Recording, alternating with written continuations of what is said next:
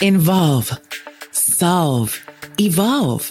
Welcome to Cloud Crunch, the podcast for any large enterprise planning on moving to or is in the midst of moving to the cloud. Hosted by the cloud computing experts from Second Watch. Michael Elliott, Executive Director of Marketing, and Fred Bliss, CTO of All Things Data at Second Watch. And now, here are your hosts of Cloud Crunch.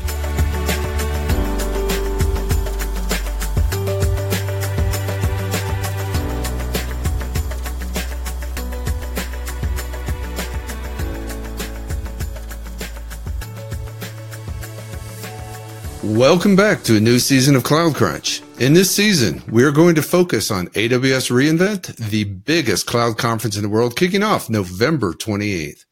Our intent is to enable you, the viewer, the opportunity to immerse yourself in how cloud has evolved since last year on topics like preparing and building a center of excellence, extracting data insights, what you know many refer to as data analytics, managing a cloud native environment, and data center evacuation. Now, joining me today is Fred Bliss, CTO of Data Insights, and Joey Brown, Senior Consultant, both here at Second Watch. Welcome to Cloud Crunch, Fred and Joey. Thanks, Michael. Happy to be here. Thanks for having me. All right, great, Joe. So today we're going to focus on cybersecurity analytics. And I, will have to admit, not a subject I'm strong at. So I'm happy to have both of you here to kind of discuss, you know, where this is evolving. Because as we look at cybersecurity, in my background, it is always an extreme interest but not a lot of money being paid to actually do anything about it until there's an issue. So this should be a really interesting discussion. So I want to kind of start off with kind of questions around, you know, what are we talking about here from a cybersecurity perspective that hasn't been talked about by every CISO out there? What I'm seeing now is, um, you know, as part of every data project, we'd always have security part of it, governance part of it, um, for highly regulated industries, there'd be a component of uh, risk and compliance, but you know, kind of checking the box. Uh, and that's changing. And a big component of that is we've got a lot of multinational global organizations. Uh, if you look around the world, uh, countries like um, you know India, for example, you know we've already seen the effects of GDPR uh, over the last couple of years. Um, in India now, there's a lot of regulation kind of changing, kind of by the day with data residency and data sovereignty laws. Um, you've got AI ethics um, and transparency uh, regulations coming out, executive orders coming out, data privacy regulations are absolutely coming at the state and federal level. And now what we're seeing is organizations actually empowering and putting money behind um, some of these data privacy teams. So the same data that's being used for security purposes that might live in a single purpose um, SIEM tool uh, now serve a lot of other purposes depending on which hat you're wearing. Joey, I'll let you kind of take it from a what you're seeing on an IT side.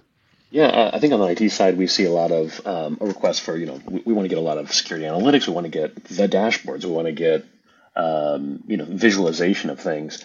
Um, and um, uh, sometimes it seems like they maybe want to skip some of the detective controls. Like maybe can we just get the dashboard without actually collecting any of the logs? And uh, you, know, kind of get the cart before the horse uh, some of the time.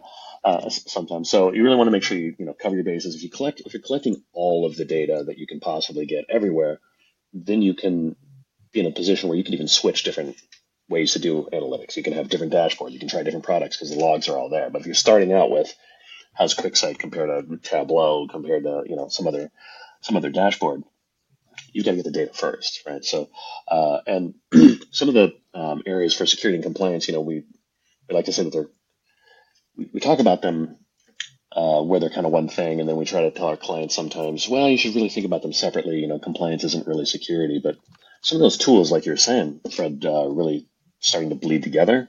Uh, AWS has uh, AWS Audit Manager now, and it'll it'll check a lot of the your your audit logs and your IAM logs and things like that, and it'll set you up for those compliance reports that you need. You know, an auditor shows up and says, "We want to see these resources. We want to see the history of these resources." They're already there.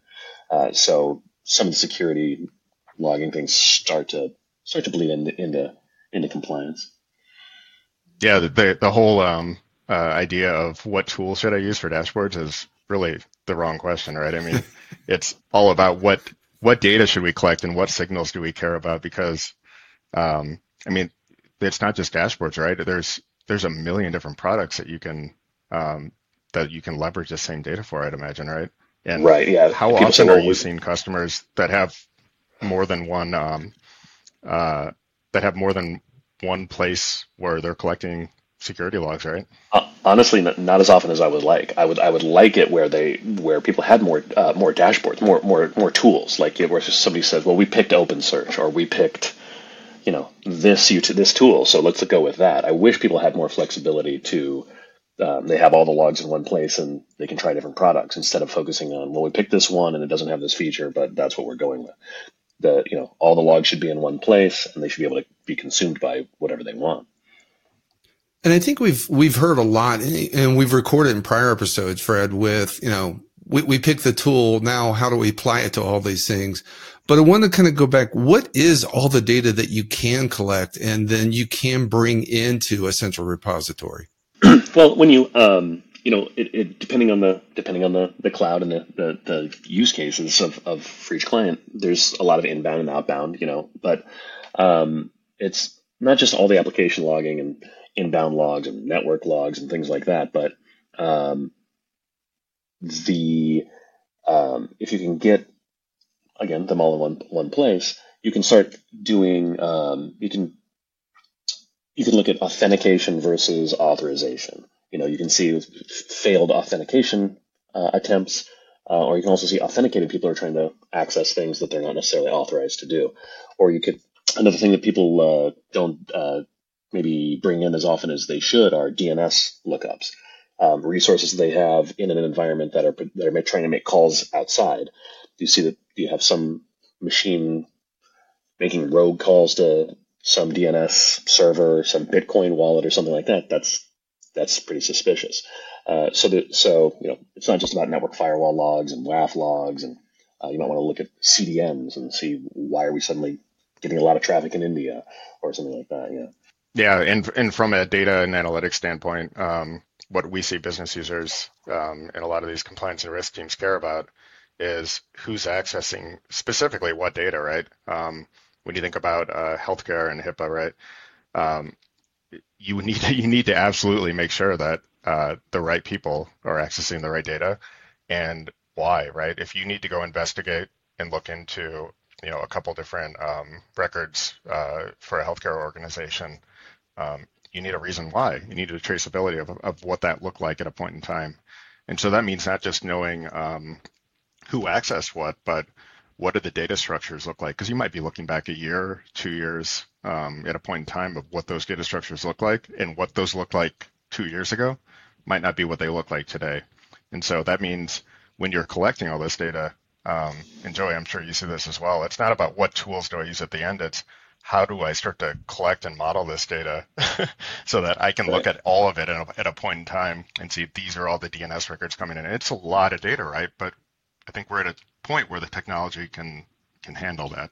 Well, it, yeah, and, and some of you know an older technology that everybody loved uh, when when you know, it was all the rage, Elasticsearch. Now is uh, you know it's going more toward the OpenSearch version. Um, that's that's what it promised. Is you get all your logs there, and I just want to look at this time slice. Um, you know, we had a security incident, or we had something, some blip at this time. Um, let's look at all of the logs from that time and see what was going on and then you'll find out like was it are we looking at an outage here? Is it a security incident? Incident.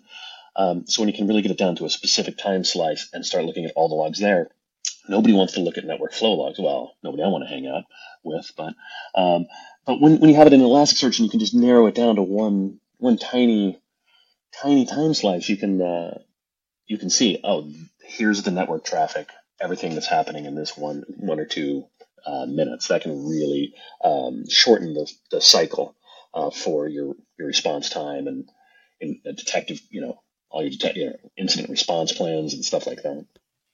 So, Joey, let me let me ask you a quick question. I mean, security. This is not a new topic, at least from a security perspective. So, what's different with this capability that doesn't already exist?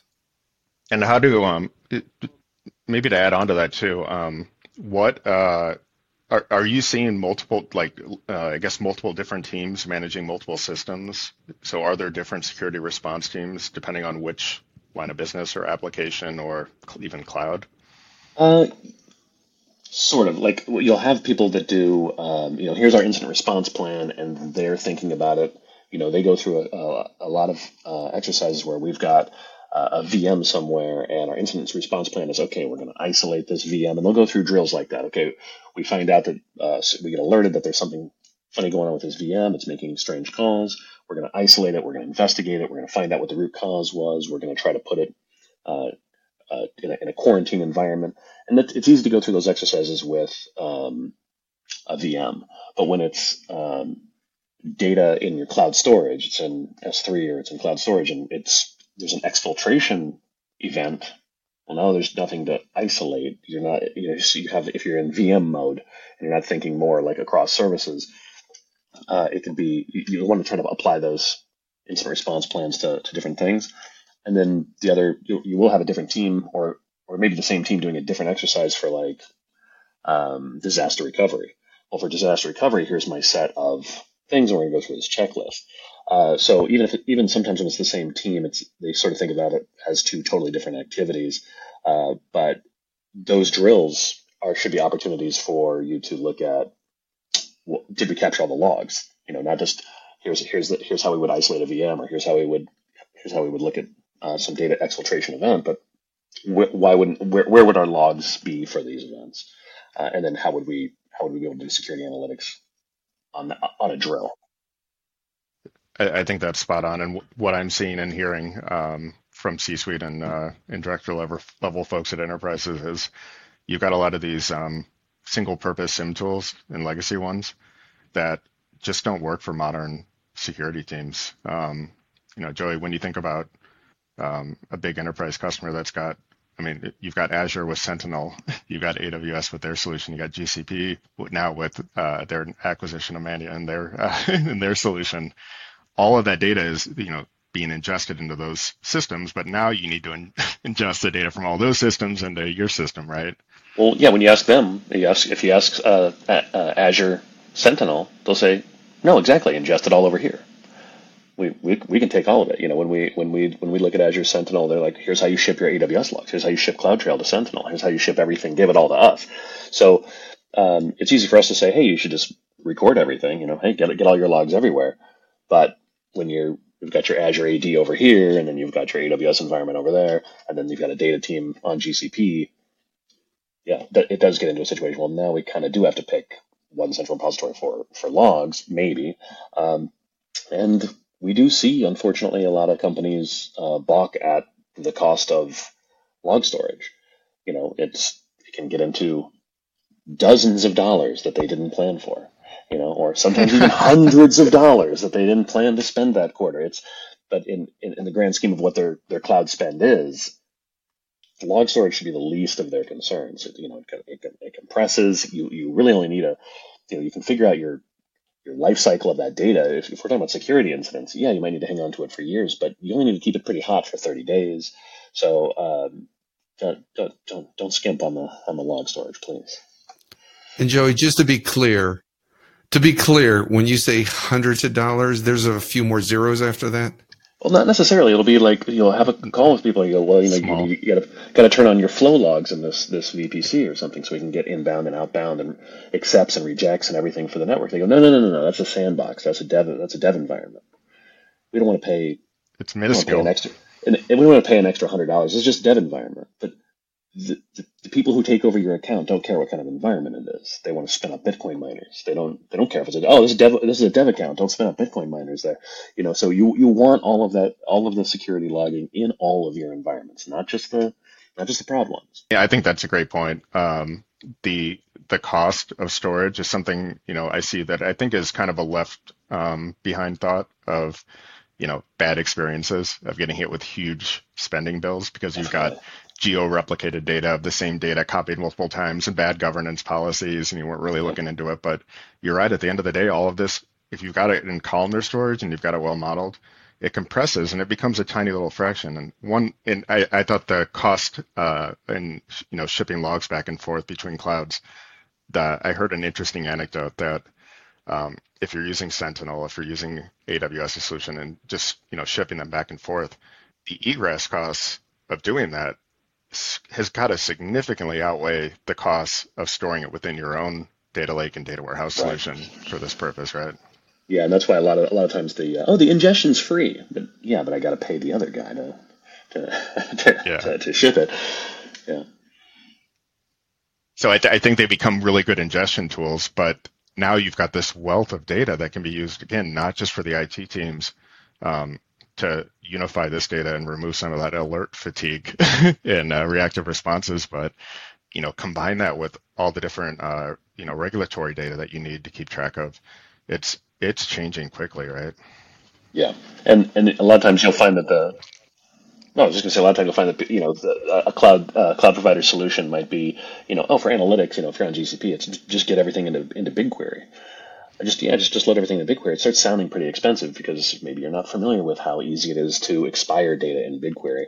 Whereas in Redshift, just put all your logs into Redshift. That sounds insane. It's it's it's, it's really expensive, but uh, you know, yes. not necessarily uh, the tool you would use in, in AWS for that. And, and, that's kind of where I wanted to kind of start towards wrapping up. So it, it is taking all of this data, and, and, that's where I want to understand, Fred and Joey, what is it? So it, it's bringing all this data into some type of repository that may or may not be on one of the cloud providers. Help me understand that just a little bit.